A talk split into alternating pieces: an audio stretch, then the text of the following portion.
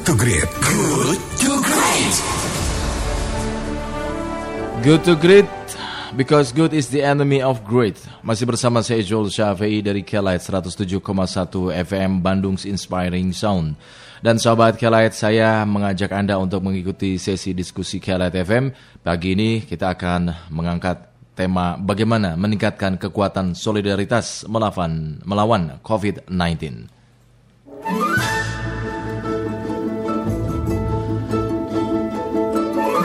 Solidaritas publik menjadi kekuatan yang tidak bisa dianggap sepele dalam menanggulangi pandemi COVID-19. Karena solidaritas dapat mengubah kekhawatiran menjadi energi untuk saling tolong-menolong ya, sehingga patut diupayakan di tengah situasi darurat seperti ini. Nah, solidaritas adalah rasa senasib sepenanggungan yang dahulu uh, memintal benang persatuan dan kesatuan dalam mengusir penjajah dulu. Sekarang, solidaritas merupakan harta yang bisa menjadi senjata dalam konteks perang melawan corona. Nah, merefleksi ini, kita jadi ingat ungkapan we fight against things we had, we fight for things we love. Ya, kita bertempur melawan apa yang kita benci, kita berjuang untuk hal-hal yang kita cintai. Kalau melihat dari jajak pendapat harian Kompas 3-4 Maret lalu, masyarakat meyakini bahwa bangsa Indonesia memiliki kekuatan bertahan dalam situasi darurat karena memiliki tadi semangat gotong royong. Nah keyakinan tersebut mewujud dalam bentuk meningkatnya inisiatif dan juga partisipasi publik untuk membantu pemerintah memerangi uh, virus corona.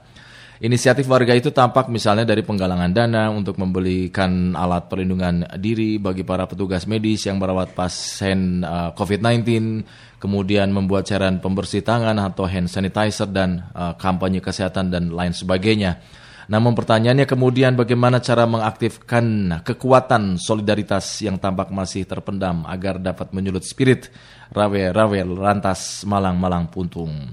Sayangnya dalam situasi seperti ini sebagian pihak tetap saja membuat kegaduhan, saling memojokkan, saling memuji kelompoknya dan lain sebagainya. Lantas dalam situasi seperti sekarang siapa siapkah kita masyarakat Indonesia melakukan upaya bersama?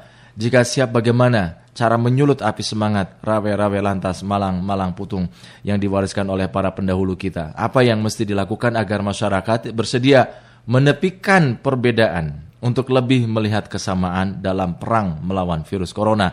Nah, untuk menjawab pertanyaan-pertanyaan tadi, kita akan berdiskusi mendengarkan pemikiran dari narasumber kita yang sudah terhubung di ujung telepon yaitu Profesor Dr. Purwo Santoso MA. Beliau adalah Rektor Universitas Nahdlatul Ulama Yogyakarta.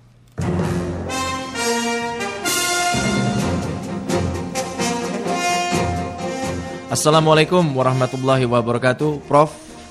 Waalaikumsalam. Apa kabar, Prof? Alhamdulillah, ini tenang dalam diam di rumah. Alhamdulillah, yang penting sehat ya, Prof ya.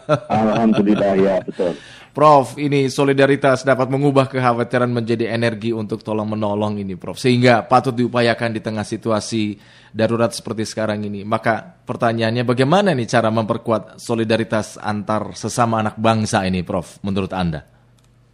Ya, jalan pertama adalah membaca suasana ya. Iya. Kalau dalam uh, tradisinya orang ngaji itu diajarkan uh, menghindari mazorot itu lebih utama daripada mengejar manfaat dalam situasi darurat. Hmm. Dan itu juga sama dengan teori politik, teori ekonomi. Jika dalam situasi apa namanya darurat itu um, mengejar manfaat itu tidak tidak berguna karena karena pada akhirnya uh, kebersamaan dan apa namanya kemanusiaan kita lah yang kita pertaruhkan. Hmm. Berarti mengejar manfaat ya, meninggalkan mudarat ya. Kita sepakat ya, itu, Prof. Itu mengejar manfaat itu tidak tidak utama. Apalagi jelas situasinya darurat. Hmm. Mungkin kita juga belum lupa ya, Prof. Ya di zaman kemerdekaan dulu muncul uh, frasa yang sangat populer ya. Tadi saya sudah sampaikan di awal, rawe-rawe hmm. lantas malang-malang ya. putung. Nah, Prof. Menurut anda kondisi seperti sekarang ini yang memungkinkan semangat itu bisa hidup dan disulut kembali, Prof. Di era seperti sekarang ini, bagaimana? Eh, kita tidak bisa menurut manfaat kalau situasinya itu situasi normal, logika normal itu kita pakai karena yang kita hadapi itu logika darurat, maka situasinya kita harus balik. Hmm. Jadi musuh kita itu nggak kelihatan.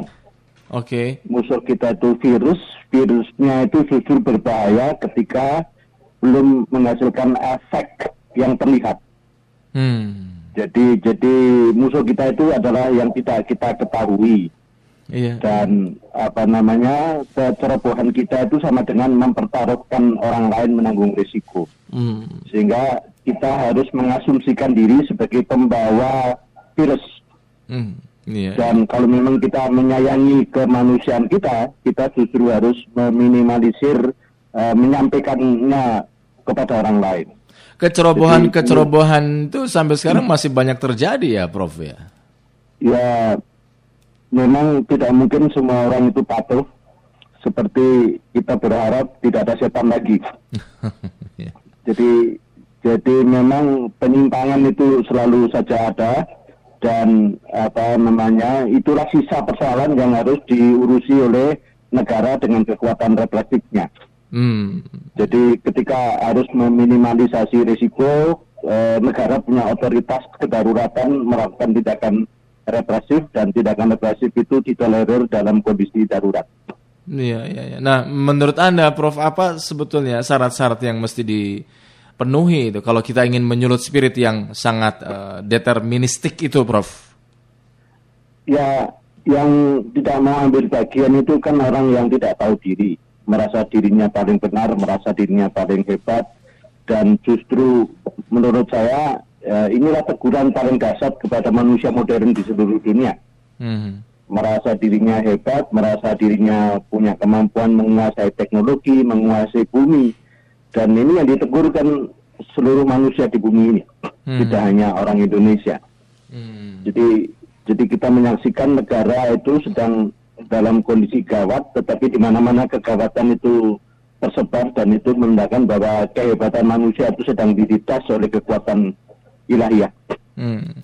Misalkan sebagai contoh sekarang kan pemerintah mengajak seluruh rakyat Indonesia untuk melakukan social distancing. Tetapi satu sisi masih saja ada kelompok atau sebagian uh, masyarakat yang tetap uh, berkumpul atau ada uh, budaya-budaya nongkrong gitu loh. Artinya ini masih ada saja terjadi. Apakah memang kita ini bud- uh, masyarakat kita ini lebih banyak budaya irasional gitu, Prof, sehingga menganggap uh, social distancing tidak penting gitu. Eh, ini ada ada rasionalitas yang tidak mudah dimengerti Hmm. dan orang yang tidak mengerti ini memang kadang-kadang juga perlu dibenturkan dengan kenyataan supaya mengerti. Eh, tidak mengertinya itu gini, ini ibarat eh, kita ini sedang di apa namanya tekan oleh kekuatan banjir dan kita itu kemudian iseng-iseng aja terus mengetuk-ngetuk dan anu bendungan yang mem, apa, membuat banjir itu mudah melibas kita. Hmm. Nah, kalau ada sejumlah orang yang tidak sadar sedang mempertaruhkan risiko dalam jumlah besar, efek dahsyat itu, lalu kemudian menantang-nantang itu kan sama dengan konyol. Hmm. Dan kekonyolan inilah yang yang tidak mudah dimengerti karena tidak kelihatan apa namanya eh, bahayanya itu kecuali dia terkena sendiri. Hmm, ya, ya, ya. Lalu bagaimana nih Prof membuat masyarakat yang sebetulnya lebih banyak juga kaum kaum pelajar gitu agar lebih melihat kesamaan dibanding mempertentangkan perbedaan khususnya dalam menghadapi musuh bersama ini eh, corona gitu berupa virus corona ini, Prof. Kalau dalam tradisi ngaji lagi-lagi ya, Ya. eh, ada ukhuwah basyariah, eh, persaudaraan eh, sesama umat manusia dan persaudaraan sesama umat manusia ini eh, yang saat ini sedang kita asah bersama-sama dan kemampuan kita untuk solidar itu sebetulnya adalah eh, dengan cara tidak mempertaruhkan orang kebanyakan sebagai korban. Hmm, hmm, ya, Jadi ya. jadi resiko kolektif. Nah, oleh karena itu kuncinya adalah eh, kemampuan kita menggalang kecerdasan kolektif atau kearifan. kecerdasan Nah, kolektif. kita selama ini sibuk diajari rasionalitas tapi tidak diajari arif. Iya, iya, iya. Sehingga kita di sekolah itu diajar rasional-rasional, tapi rasionalitas kita itu rasionalitas kecil tidak sanggup eh, mewujudkan rasionalitas kolektif. Sehingga kita dalam banyak hal itu bodoh secara kolektif. Oh, lalu bagaimana mem- membangun eh, rasional kolektif tadi, eh, Prof?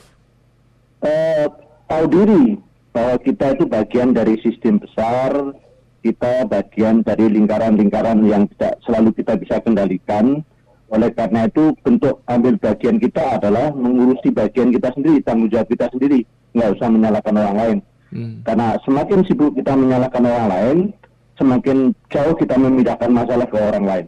Hmm, ya, Prof. Ini di saat momen sekarang ini kita melawan pandemi virus corona. Sekali lagi, bagaimana cara kita menagih janji persatuan Indonesia yang selama ini selalu kita dengung-dengungkan. Inilah justru momen yang bukankah ini momen yang tepat pas gitu untuk melakukan itu, Prof?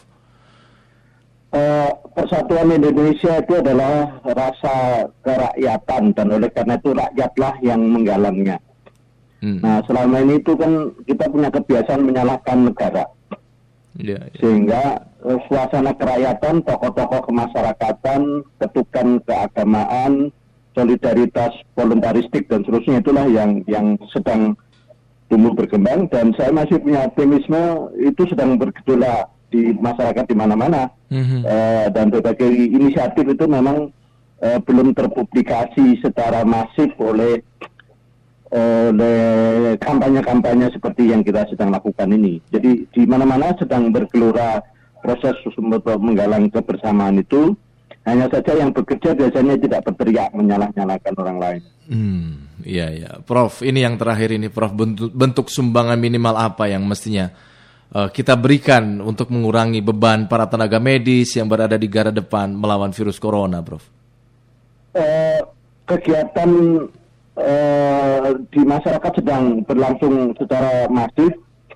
Uh, di dalam berbagai grup yang saya ikuti itu ada donasi untuk menyiapkan apa bahan, lalu inisiatif untuk merakit uh, merajut uh, alat-alat untuk itu dan itu sedang sedang bergelora secara masif di berbagai tempat dan itu mungkin perlu sistem informasi massa seperti radio seperti ini sehingga hmm. siapa butuh apa di mana itu itu kemudian bisa kita percepat karena kalau sudah ada yang membuat tapi tidak tahu alamatnya yang membutuhkan itu di mana maka uh, bisa tidak bermanfaat sehingga inisiatif yang sudah tumbuh berkembang ini perlu dipandu dengan lalu lintas komunikasi massa supaya tepat sasaran. Baik, baik. Prof, terima kasih Prof atas pemikiran Anda yang sudah Anda bagikan untuk kami semua dan semoga ini bisa membangun kesadaran persatuan dan kesatuan dalam konteks melawan pandemi virus corona.